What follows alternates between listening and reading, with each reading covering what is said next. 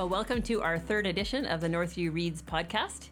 Uh, my name is Crystal Taves. I'm the pastor of discipleship at Northview Community Church, and we are here to talk about the scriptures. We're three months, well, starting our third month into our Bible reading plan for 2024, and uh, we're going to talk about the texts we have read and the texts we will be reading in the coming month. I am here with Jesse Schellenberg. Hello. Hello. Why don't you introduce yourself? What are you up to?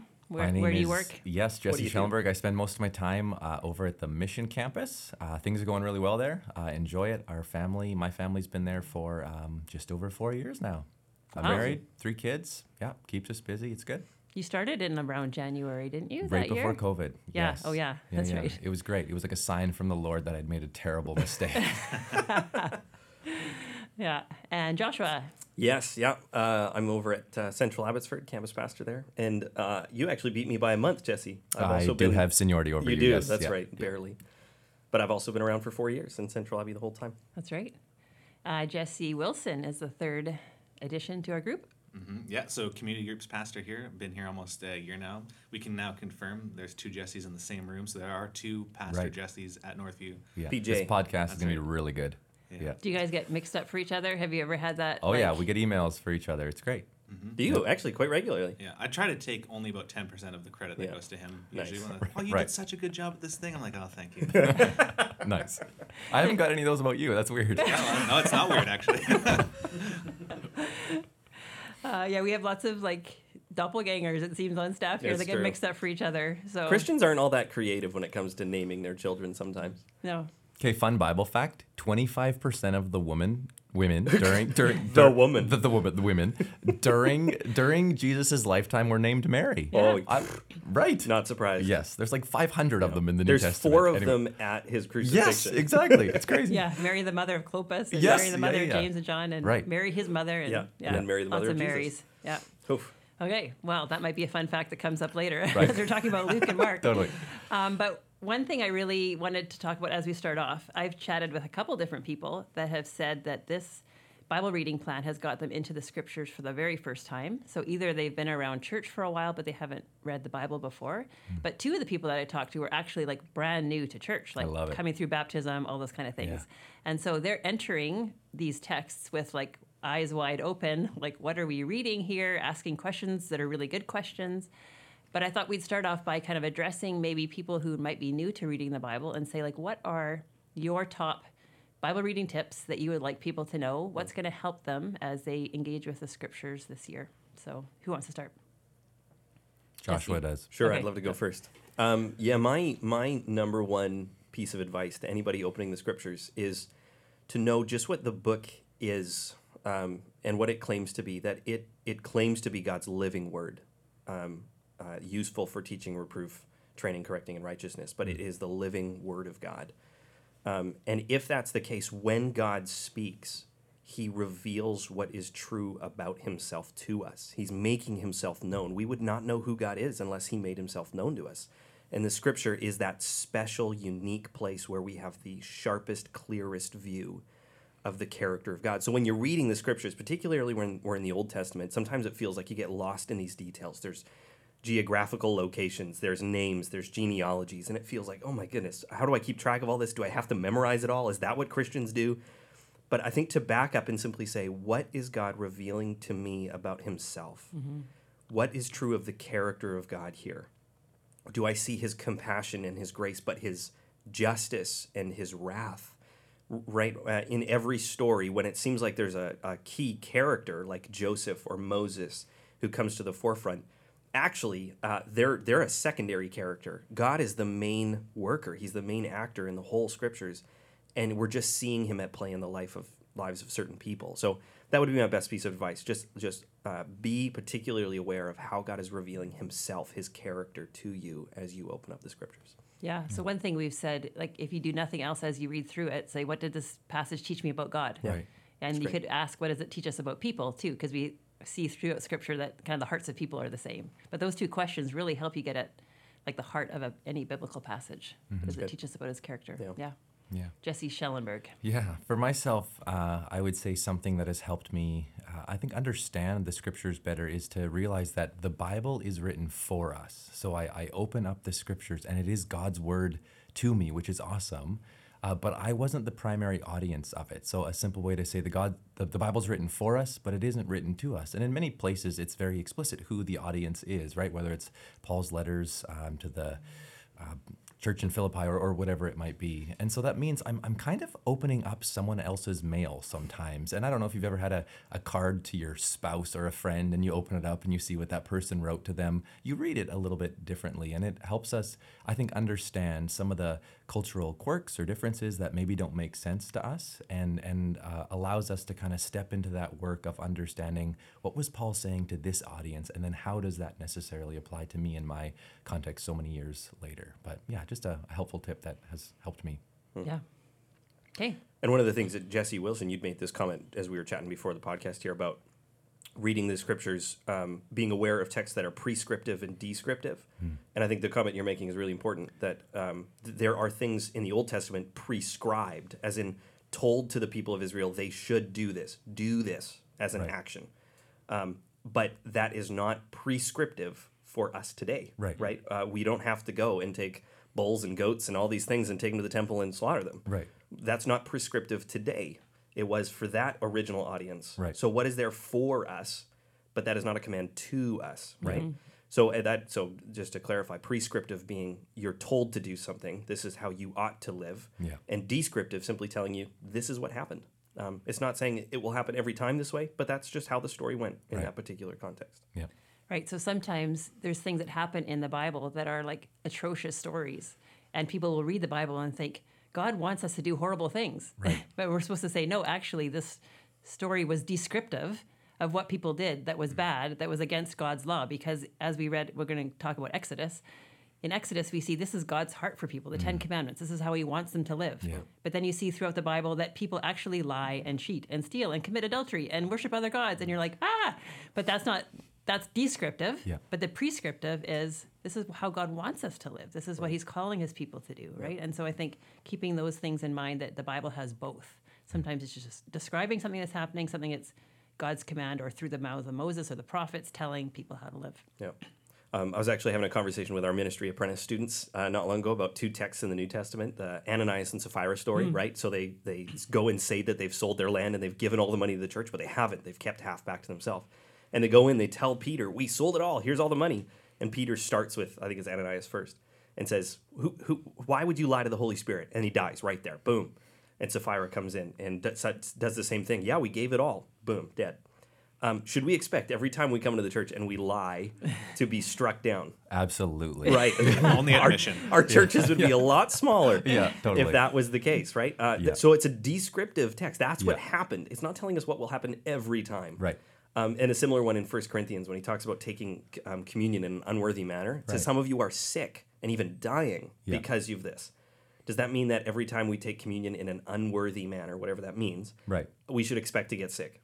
No, not necessarily. That's just what happened then. That's what God did then. Yeah. That doesn't mean that's what he'll do every time. Right. Right. So it's helpful. Yeah, and we don't have to.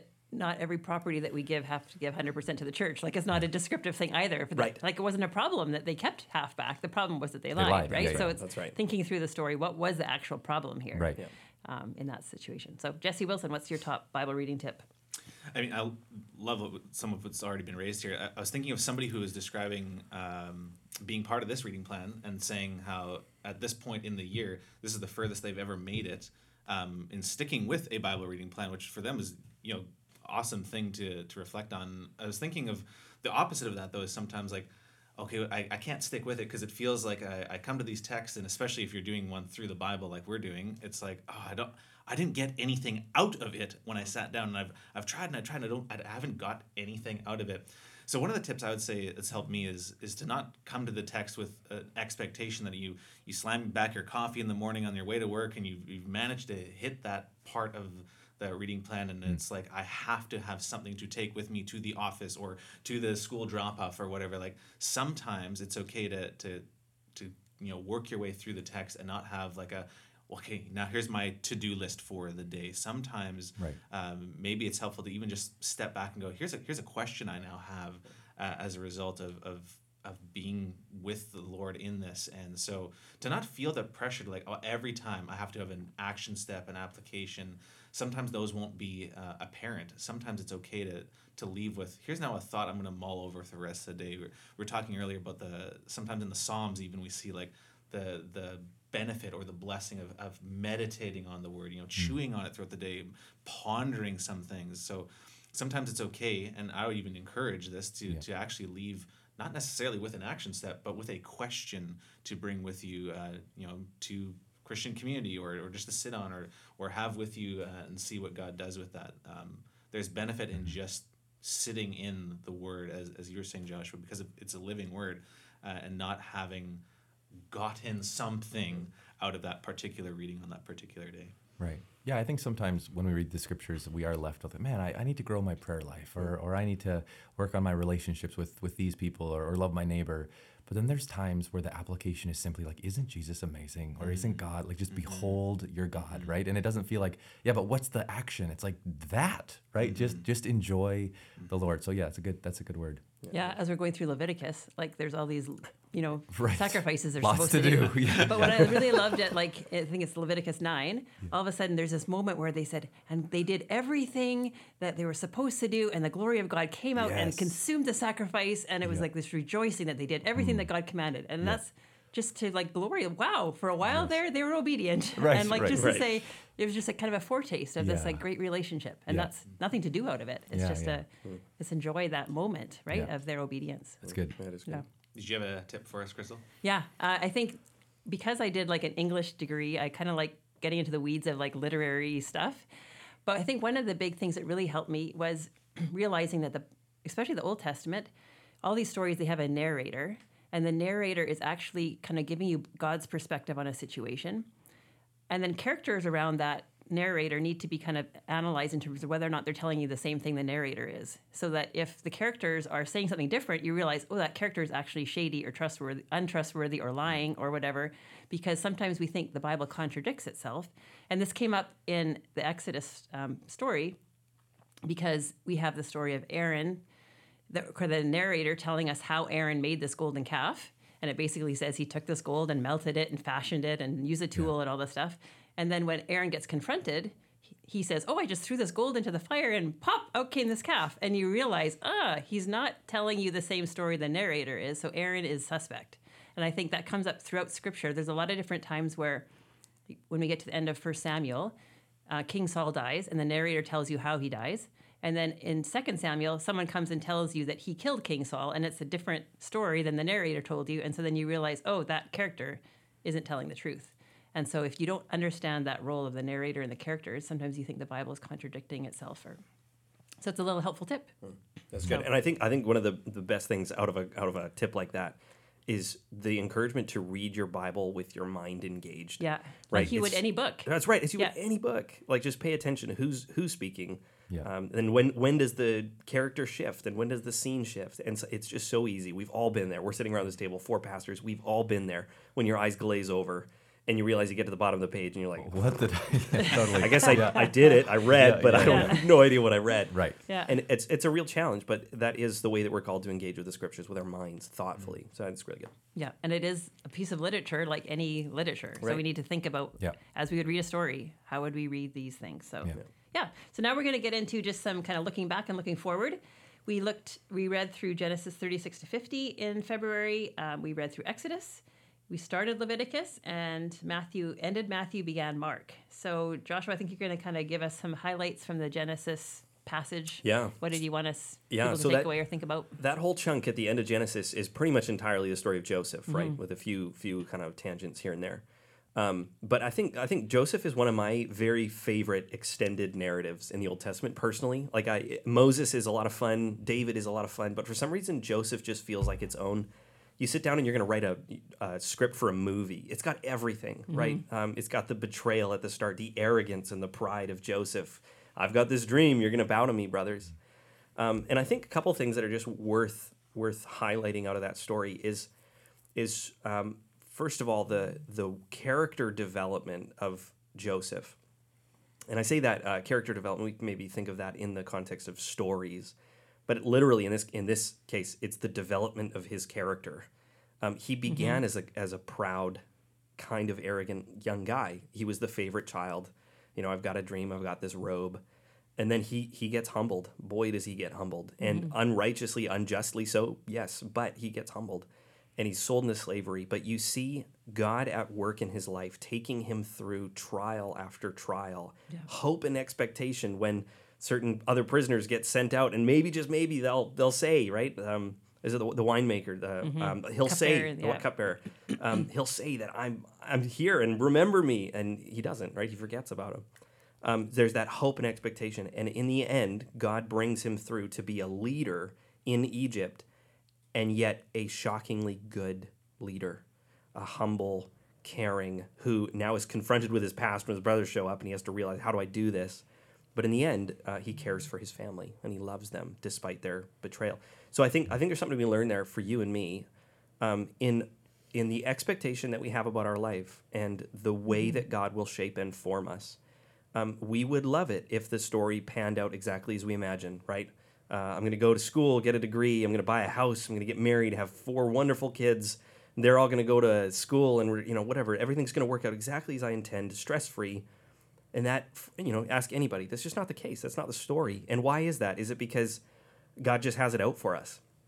No, it's not. It's because God is at work in our lives through the difficulties, through the highs and the lows, shaping us into the likeness of his son. That is mm-hmm. his purpose. That is his intent. Romans 8, he's conforming us to the image of his son.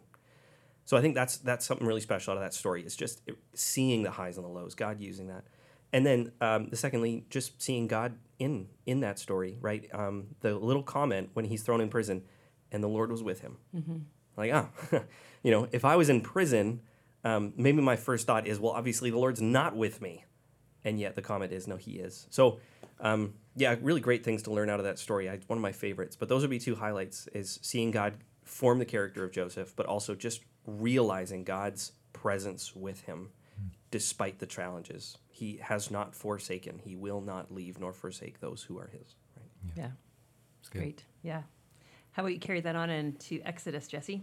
Jesse W. Well, yeah, well, it's a good um, handoff. Actually, you're thinking, you know, this God who is with us, and so in, in Exodus, so many things about the, the God who is with His people, and uh, you know, we're we're recording this at the time of like uh, awards season in like the movie industry and TV industry, and you, you look at year after year these movies that get nominated for things, and you know what what people love about them, and sometimes I kind of sit back and go like, well, yeah, well that movie did well because it drew off of the themes or the plot lines or some of the similar styles or techniques or whatever.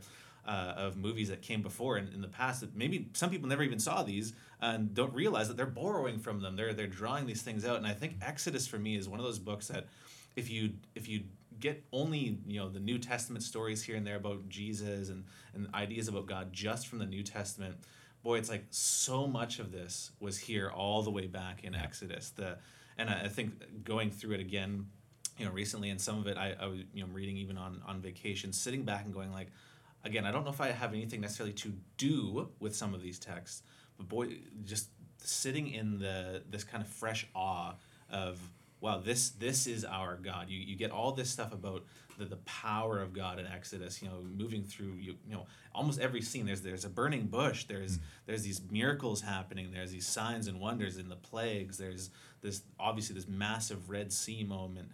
Uh, you get this appearing of, of God before his people on this mountain with you know thunder, lightning, fire, like just just immense and overwhelming for for the senses. And it's like, well, this this all along is, has been who our God really is, uh, the the power, the, the wonder of, of of Him. And uh, I'm thinking of all these different scenarios of, of people um, in our church right now. I'm just aware of you know the some of these immense like financial burdens people are in, some of the just um, terrible medical situations people are facing, and it's like, wow, to to sit in Exodus and be reminded again of, well, look look who is with you.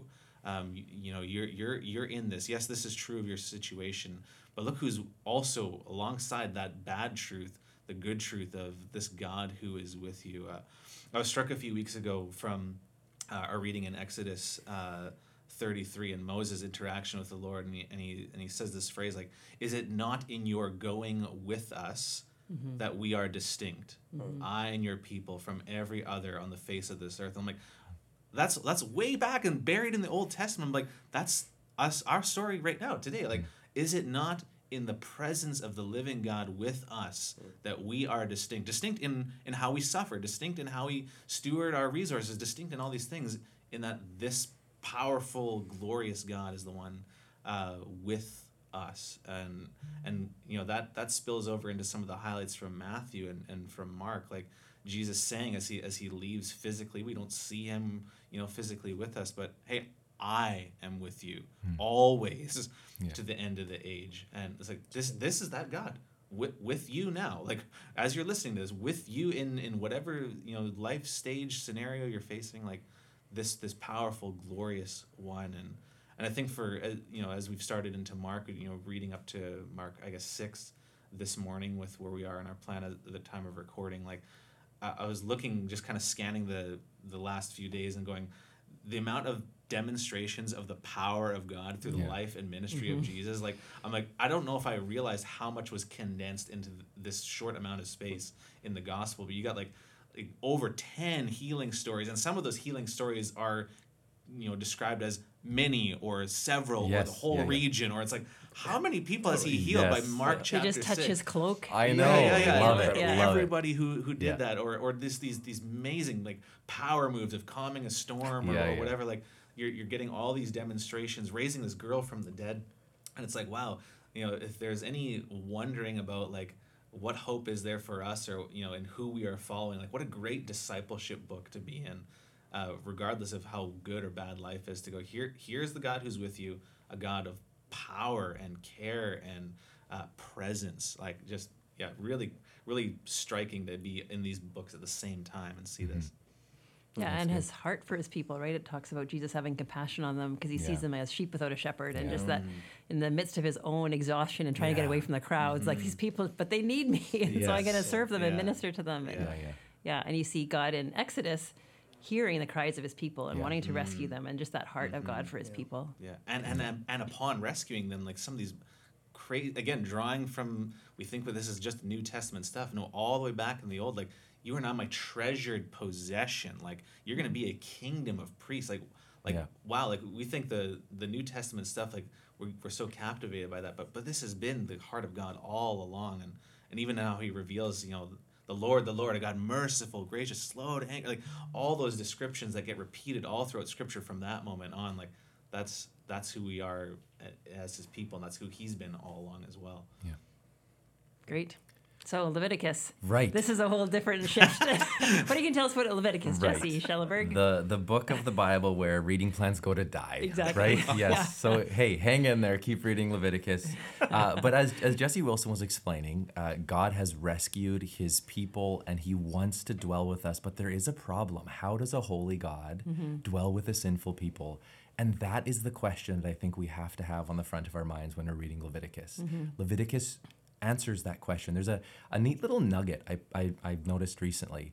The beginning of, of Leviticus, Leviticus chapter 1, verse 1, it says that God speaks to Moses outside the tent of meeting. So he's not in the tent of meeting with God. And then you fast forward to the next book of the Bible, Numbers, and Moses is meeting with God in the tent of meeting. And so interesting. So bef- as Leviticus starts, Moses is outside the tent of meeting. Hmm. Numbers begins, Moses is in the tent of meeting. So I think to suggest that there's something about Leviticus has allowed Moses to enter into the dwelling place of God.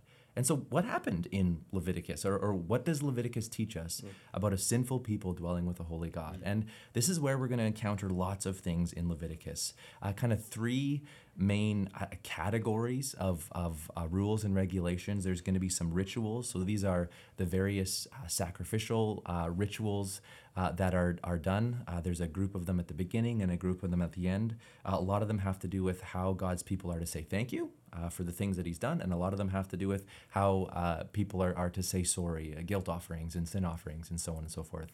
There's also lots of feasts embedded in there, but these are the, the sacrificial uh, rituals. Uh, there's also a priesthood that's going to be established, which is really important. So God's people not only need to do these sacrifices in order to dwell with the holy God, but they need a priesthood, a mediator, someone who is going to represent them to God and who is going to represent God to uh, the people. So that's an important theme uh, to note and, and to pick up on throughout Leviticus. And the last one is a bunch of purity laws. Uh, these ones are probably the weirdest uh, part of, of Leviticus. And there's one little uh, note that I've picked up on that has helped me kind of understand them uh, a little bit.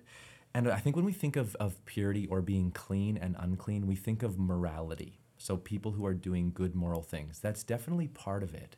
But, but purity in the Old Testament uh, had to do with being set apart as well. So, yes, God's people will be set apart by their high moral standard. They're going to love their neighbor as themselves. They're going to love God with all their heart, soul, mind, and strength.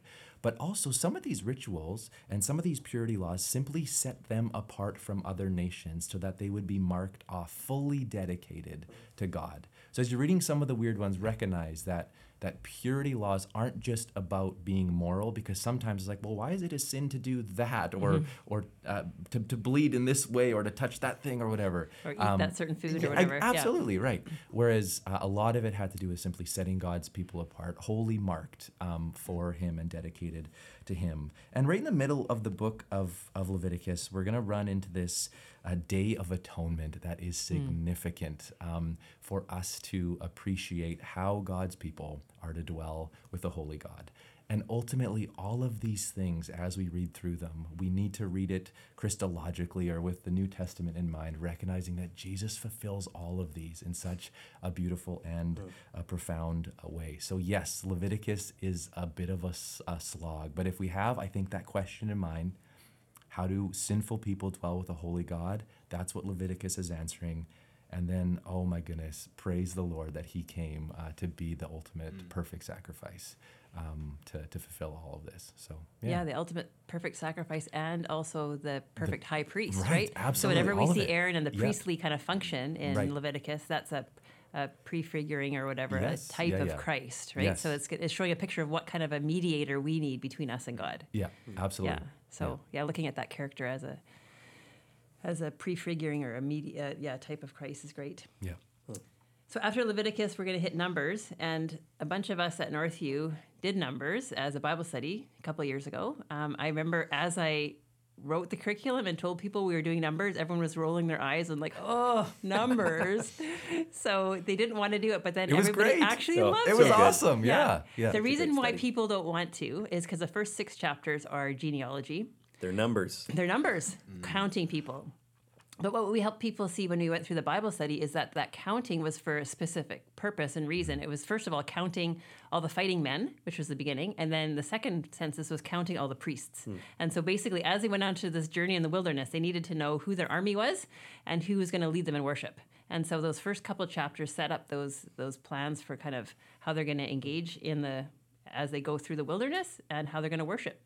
So it takes us from Exodus kind of leaves us with Moses on Mount Sinai with the tabernacle. Leviticus fills out some of those, you know, how they should worship and and kind of become right with God. And then in Numbers, they set off on this journey from Mount Sinai to this promised land. And it is filled with crazy adventures along the way, lots of great stories. So, like Numbers 10, they set off from Mount Sinai, and basically Numbers 10 to I think it's 32 is like one story after another of like jam packed adventures that they kind of figure out different ways that God's going to engage with them, and um, lots of really memorable characters. Mm-hmm. So um, I think you'll really enjoy the book of Numbers. Again, what it teaches us about God's priorities for his people and kind of the heart of people in the midst of a wilderness situation how do people tend to respond how mm. do we what does god calling us to respond like rather right. than grumbling what are we called to do right calling to have faith in the midst of scarcity or all these different things right so there's a lot of lessons to learn um, we see that we see one generation of people like the the book spans 40 years.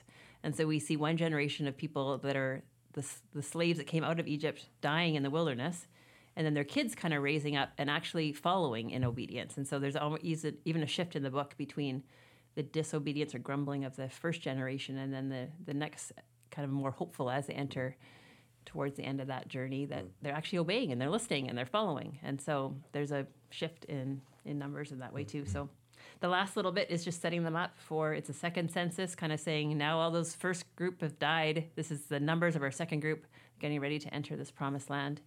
And so it's again a bit some numbers at the end, numbers at the beginning, numbers at the end, and a lot of adventure in the middle. And I think there's something so um, so important about those numbers, um, backing up and, and seeing them in the context of God's promise to, to Abraham, even way back, right? Yeah. You're going to have descendants more than the stars in the sky, more than the sand. Yeah. And how the book of Numbers starts with these staggering numbers. 603,000 right? fighting men or something Right. like and then so, it yeah. ends with them having even gotten bigger. Uh, and you just see God's faithfulness to his promise. Yes, I'm setting you up for war. I'm setting you up for, for being up holy people in the promised land. But also, I'm, I'm keeping my word here. Um, I, I said you would be numerous. Here you are. Look Mm-hmm. at you. This, you know, whatever, dust in the desert, massive crew of people. Right. Yeah, there's something about the promise of God to see there. Yeah, and you said, like he kind of says to them at the end of the book, you said you were all going to die in the wilderness, but now like there's more of you going into the promised land. Like Yeah. I've been Right. faithful to you, and it says that their their clothes don't wear out, and their Yeah, you know yeah. like just Wacky. I crazy love it. things. Yeah, they provide some food every day. So yeah, it's a great book. And then we go to Deuteronomy. What do you want Deuteronomy. to tell us about that, Joshua? Yeah. Yeah. So Deuteronomy, um, the the name Deuteronomos um, is uh, is the Deutero is the word second, and nomos the word law. So it's the second giving of the law. So that's helpful because you are going to be reading this book and you're going to think, haven't I read this before? Yeah. um, and you're going to feel that a number of times. So like the Ten Commandments are there with with some minor adjustments, but they're pretty much the same.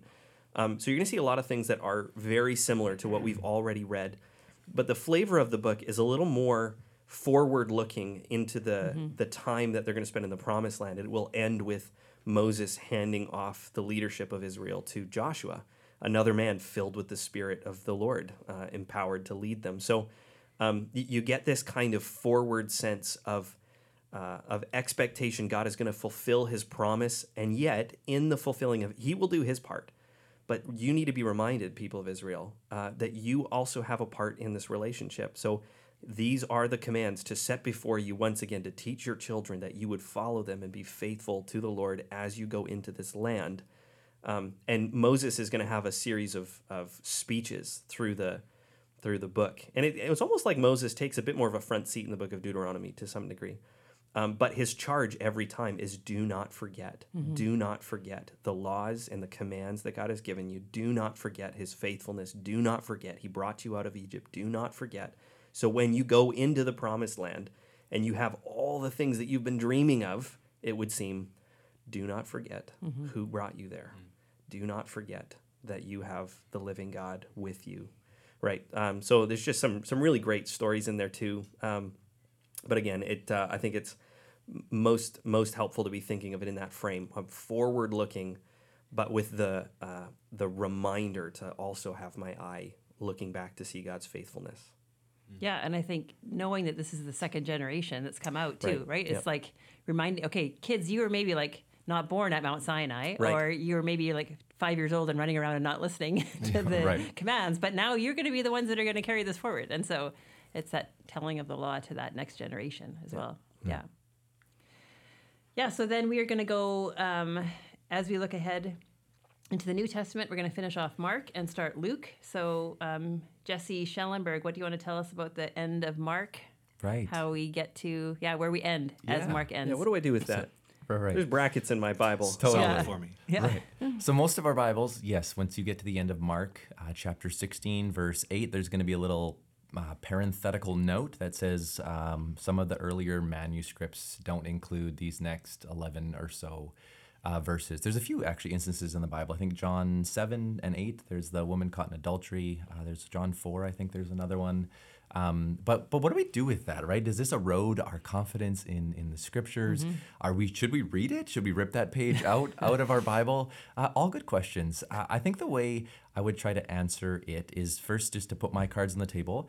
I think the the uh, the original uh, Markan account did not include those 11 verses. And my reasons for that would be the, the two kind of best earliest manuscripts that we have don't include that ending. And then also throughout church history, there have been a few people that have made a note that uh, note they don't think that was original to the text. And then today, we have countless really sharp men and women who are pouring their lives over the various manuscripts that we have and they look at it and there's a, some greek words that weren't originally there and, and so on and so forth so i think it's safe to say that that was an addition and the reason there was that addition put there is mark ends really weird mm-hmm. it's very abrupt right the period Verse of eight, jesus yeah. and they went and said nothing and then like the end screen credits roll. Like, what is going on, right? Yeah. And so I can see why someone wanted to add a little bit to that ending. And what they added is not extra biblical stuff. Um, the Great Commission is kind of infused in there. There's a few things. There's a weird little thing about picking up snakes and drinking poison that we can talk about at another time. Uh, but for the most part, it's nothing that adds to Jesus's life or character or a new theology that we, we bring out of it. So I don't think it's dangerous in that way. Uh, but the reason I want to preserve the shorter ending is that I think it teaches us something. I think Mark was doing that intentionally. I think uh, the, the abrupt end leaves well is is anyone going to actually go and tell about this this jesus? And and how are the nations going to know about him if if the women are, are silent and and and they're in fear? And i think what mark's doing is inviting us to be like right this story is now passed on to you disciple. so are you going to write yourself in this story of christ coming calling to himself a people and co- commissioning with the, the great commission to go and make disciples? Um, so yeah I, I don't think it should erode our confidence at all. And if anything the fact that we're willing to own it that there's differences in manuscripts i think show that christians want to be uh, honest and open with with uh, what we have uh, and even a shameless plug to uh, the apologetics conference and it might be over by the time this People podcast listen to this, yeah. right totally but uh, whether it's available online there's just so many good uh, resources that we can go to to why we have confidence in in the words in our bible Yeah, it's really good. Yeah, and when we talk about manuscripts, we're meaning like things that were written like 1700 years ago that have kind of been unearthed geographic or Right. archaeologically Yes. that are like portions of scripture right and they're either in greek mostly greek or hebrew like Yeah. the masoretic text which is the hebrew one Yeah. um, and then there's some translations into like latin, Latin, that were yeah. really early um, some other translations and so what we basically have about about 5000 i Yeah, think like yeah. manuscripts Wow, and so what these biblical scholars do is they compare them and Yeah. the vast majority are all the same but then Yeah. there's a few that have oh all of a sudden this long ending of mark comes up in this one that seems to be from the 400s whereas Right. the earliest one is like 350 or Yeah, whatever yeah. so it's those kind of things where people say okay our most our oldest manuscripts are probably the most accurate in Yeah. terms of closest to the time that yeah the events actually happened right Yeah. yeah, Yeah, and that so- number, uh, 5,000, is, uh, and roughly, that's a rough number, uh, is staggering Yeah. when you consider Oh, uh, other texts in history that we just take for granted as true history. yeah Um, uh, they have nowhere near the same kind of corroboration yeah of textual evidence and manuscript evidence as the scriptures do. Yeah. To the to the truthfulness of them, like it's it's incredible how and the God has preserved corresponding yeah like the accuracy between right. manuscripts right, That's the right. way the scribes that were so kind of careful to to just copy things so careful so yeah accurately Yeah. absolutely yeah That's why most of our gospels aren't a whole bunch of those parenthetical things. Like this wasn't Right. maybe different. Yeah, yeah. Totally. Like it's very rare. Yes. And, and Yeah. not only is it rare, it's also not hidden. Like Yeah. our, your Bible will say most earliest manuscripts don't have this. Yeah. So We're not trying to. The biblical scholars aren't trying to like put pull the wool over anybody's that's right. eyes. They want Yeah. to be really transparent about that. So, Yeah. yeah. So the last thing I'll just quickly mention, uh, we will then start into Luke. Um, Luke is a little bit different than the other Gospels in terms of um, who wrote it. Like it's probably a Gentile person that wrote it. Uh, Luke was a doctor, a medical doctor. Um, he wasn't around during the events of Jesus's ministry, but it seems like he was a travel companion to Paul. So he shows up kind of for the first time in Acts 16, not even with his name. It just says, We did this and we did that. So people assume, oh, Luke must have joined Paul Yeah. kind of on the journey. He's mentioned by Paul a couple of different times in Colossians and Philemon and um, one of the other ones, uh, New Testament letters. I can't remember the third, but um, he says at the very, very beginning of his gospel that he's writing it to a specific person named Theophilus. Um, who we assume is a Greek person who's trying to kind of figure out this faith thing. And he basically says, I interviewed a whole bunch of eyewitnesses, and this is the account of Jesus and what he did. And so he tells us really upfront who he's writing it to and why he's writing it. And it seems to be that Luke is trying to, because he's writing it to this Theophilus, who we assume is a Gentile believer, he's trying to kind of tie the Gentiles back to this historic faith that's a Jewish faith. Because even in his genealogy of Jesus, he goes all the way back to Adam right as the first person, not to Abraham, whereas Matthew goes Yeah, to yeah. Abraham, starting like this is a Jewish faith, right? Yeah. Or the roots are Jewish. But Luke seems to constantly be bringing us back to no, this is for all people. Yeah. This faith is for all people. And so you see that throughout his gospel that he's bringing people. And as he goes, he actually wrote the book of Acts then as well. So the continuation of the story. And that's where you see the gospel going out to all nations. And so that seems to be one of his big emphasis that this gospel message is not just for the Jews, it's also for the Greeks and mm. for everybody else. Yeah. So And some of the unique content of Luke really speaks to that. Yeah. Right. It, it's emphasizing this this gospel is for Jew and Gentile. Yeah. Yeah. Yeah. So looking forward to that as you go into Luke. So, So I think that's where we will end the podcast today. Um, as Jesse Schellenberg mentioned, if you hear this podcast right away, you might be still in time to come to the Apologetics Canada conference on Can I Trust the Bible?